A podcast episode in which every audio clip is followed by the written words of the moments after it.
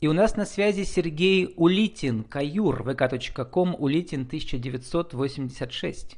Маликутская стая или как покорить перевал Дятлова на собачьих упряжках. Сергей, добрый день. Добрый день. Ну, Сергей, вы пишете, что купили вы Ниву и офигели –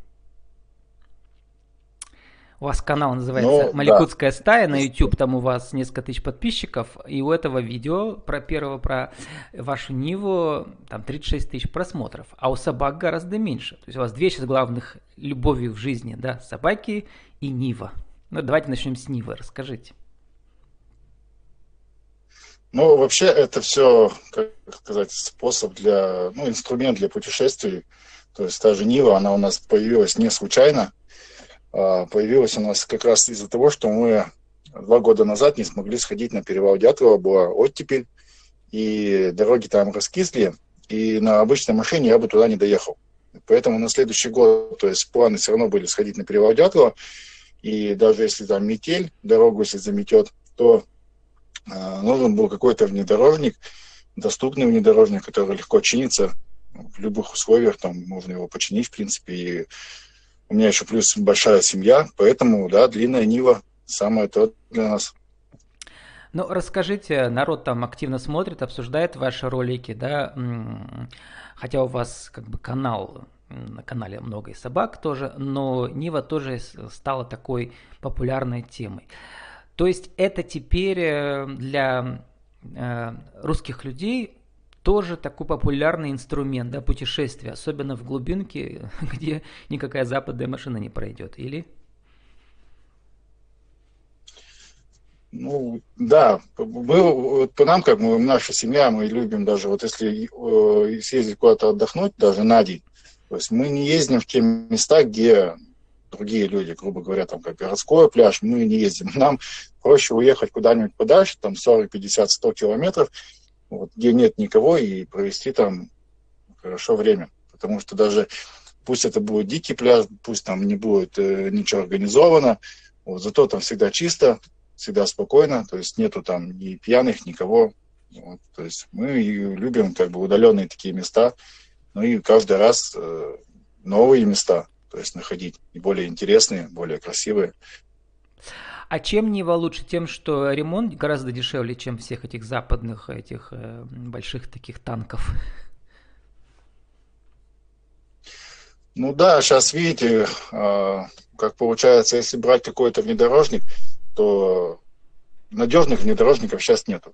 Они раньше были надежные, но прошло уже много времени, и все равно там усталость металла, вот, и брать что-то там 10-20-летнее, это как бы кота в мешке. И плюс такую, если она хорошая даже машина, такую просто никто вам не продаст.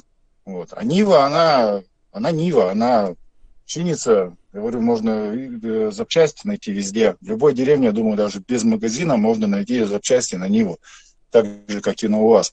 Вот. Просто Нива, она более, э, так сказать, и в городе, она у меня как бы машина, это у нас семья одна, то есть я езжу и на работу на ней, и путешествуем, то есть мне в городе на ней комфортно, особенно вот сейчас, когда гололед, когда снег. А многие там буксуют, мы постоянно ездим, людей вытаскиваем, то есть у нас есть сообщество, а, группа ВКонтакте, и если даже кто-то застрял, скидывают туда сообщения.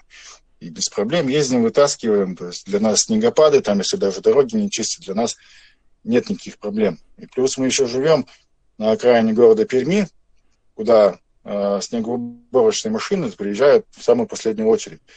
И когда у меня была переднеприводная машина, мы часто было такое, что на работу можно не, не выехать отсюда. Вот. А на ней сел и поехал, то есть без проблем. Ну и говорю, это ремонтная пригодность плюс доступные запчасти дешевые. Вот. А у нас нет никакого, как, так сказать, ни бизнеса, ничего. То есть работаю я на обычной работе, на заводе, э, и по зарплате как бы... То есть если даже машина сломалась, я в любой момент пошел, купил запчасть, поставил и дальше поехал. То есть нет такого. Машина Но нужна зато, Сергей, день. вы, во-первых, вы стали путешественником, не просто путешественником, да, а еще автором своего сериала. У вас вышел трехсерийный сериал на YouTube на вашем канале э, «Маликутская стая», а, как раз о путешествии на собачьих упряжках на перевал Дятлова.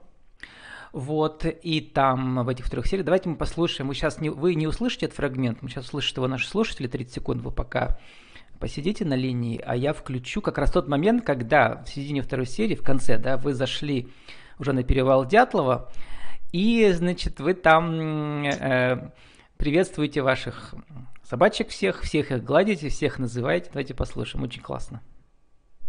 Те конкретно, хрен его знает. Ребята, я это сделал! Маликутская стая это сделала! Вот он, останет! А, ребята, молодцы вы мои! Молодцы! Молодцы тогда! Ой, ребята, молодцы мы, вот потрясающие кадры, конечно, да. Сколько было минус 40 в тот день? Это было в прошлом году в марте. Нет, тут уже потеплело, там минус 23 или 25, я сейчас уже не помню. Сравнительно тепло, да. Было. Вот, да, значит, это было очень тепло, кстати. У вас там ваша стая стоит, это две породы. Расскажите, откуда взялся термин маликутская? Маликутская стая, это мы придумали такое название, так как у нас э, в нашей упряжке, так сказать, э, две породы, это маламуты и якутские вайки. Поэтому соединили две породы, как словами, и у нас получилась маликутская стая.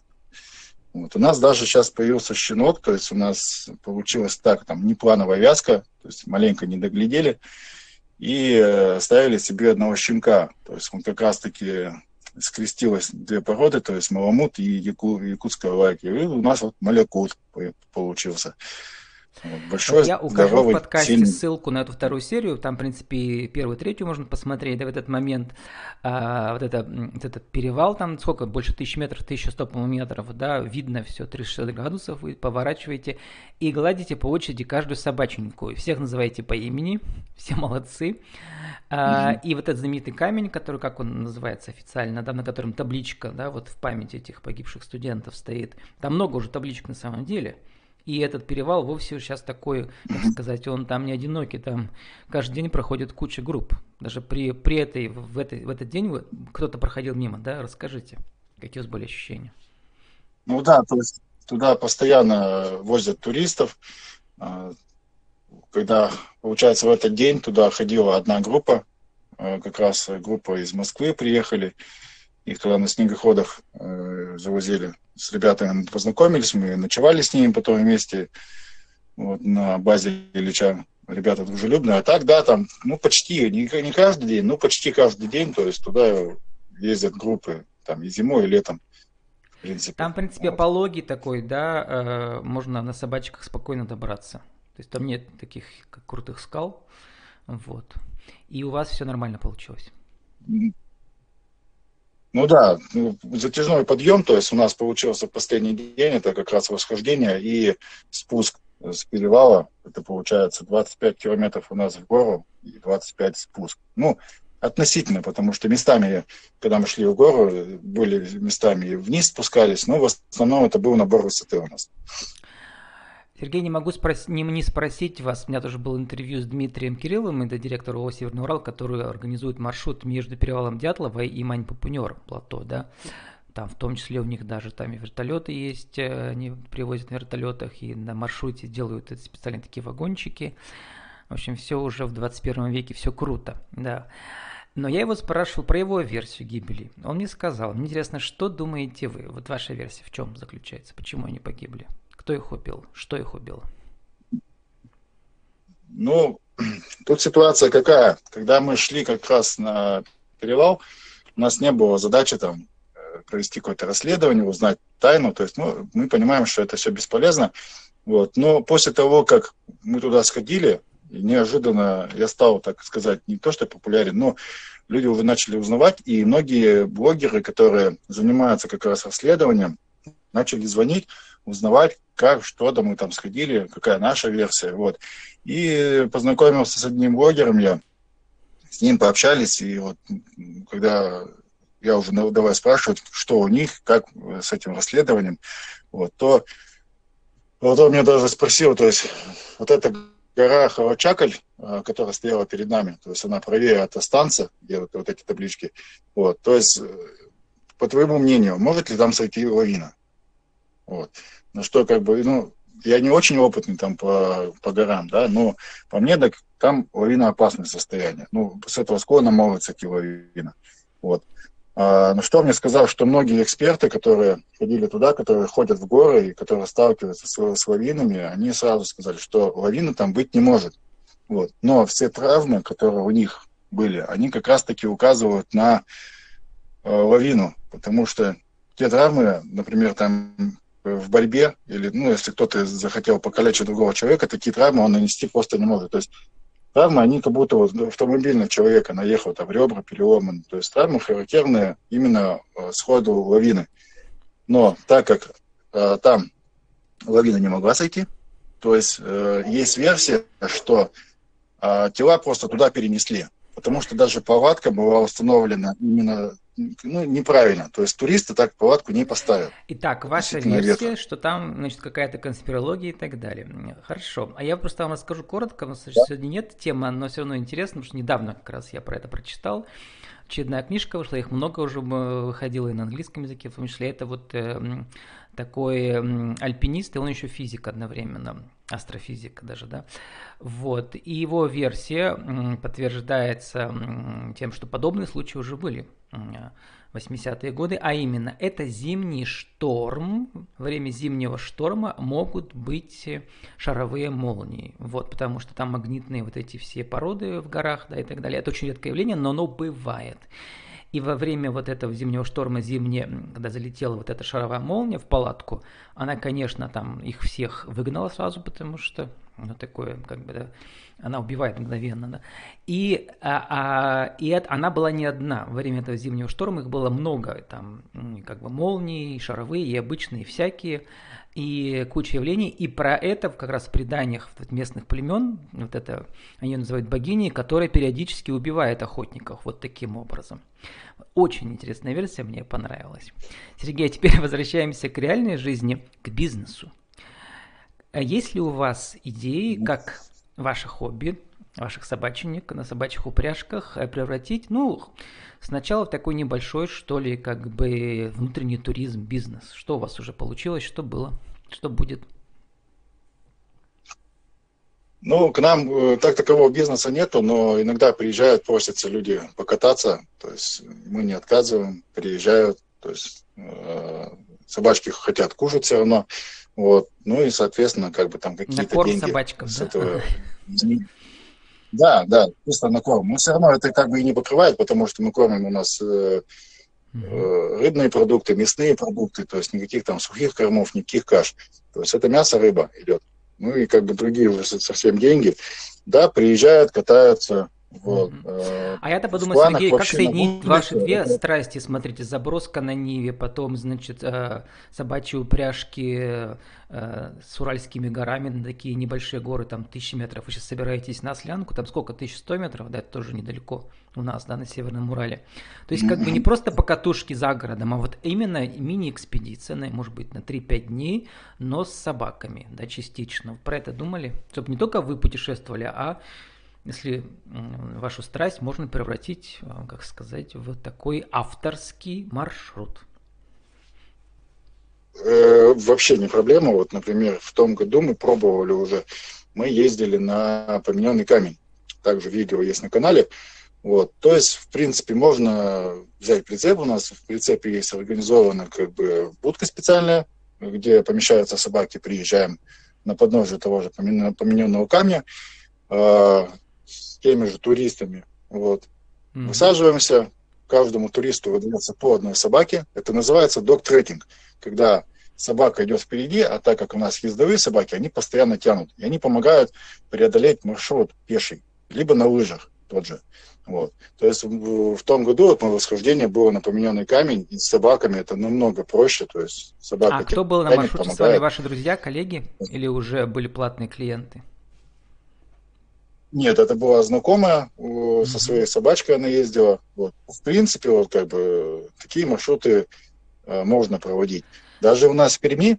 Э, вам не хватает организатора, мне кажется, да? Вот с, может быть, вам связаться с тем же Дмитрием Кирилловым, который говорил, времени, он вам посоветует. Да. э, еще, чтобы... Ну, по времени А, да, вы же работаете, да, каждый это... день. Ну, во время отпуска или выходные, особенно летом, день. да? Два дня. Нет, у нас не каждый день, мы работаем два, два через два. То есть у меня такой график. И как бы он очень хороший для меня, потому что мы тренируем собак два, два через два как раз чтобы они не засиживались. Ну, желаю вам успеха в вашем путешествии, которое планируете на Слянку, э, получится, когда? В феврале, да? Там тоже будет минус 20 в это время? Да.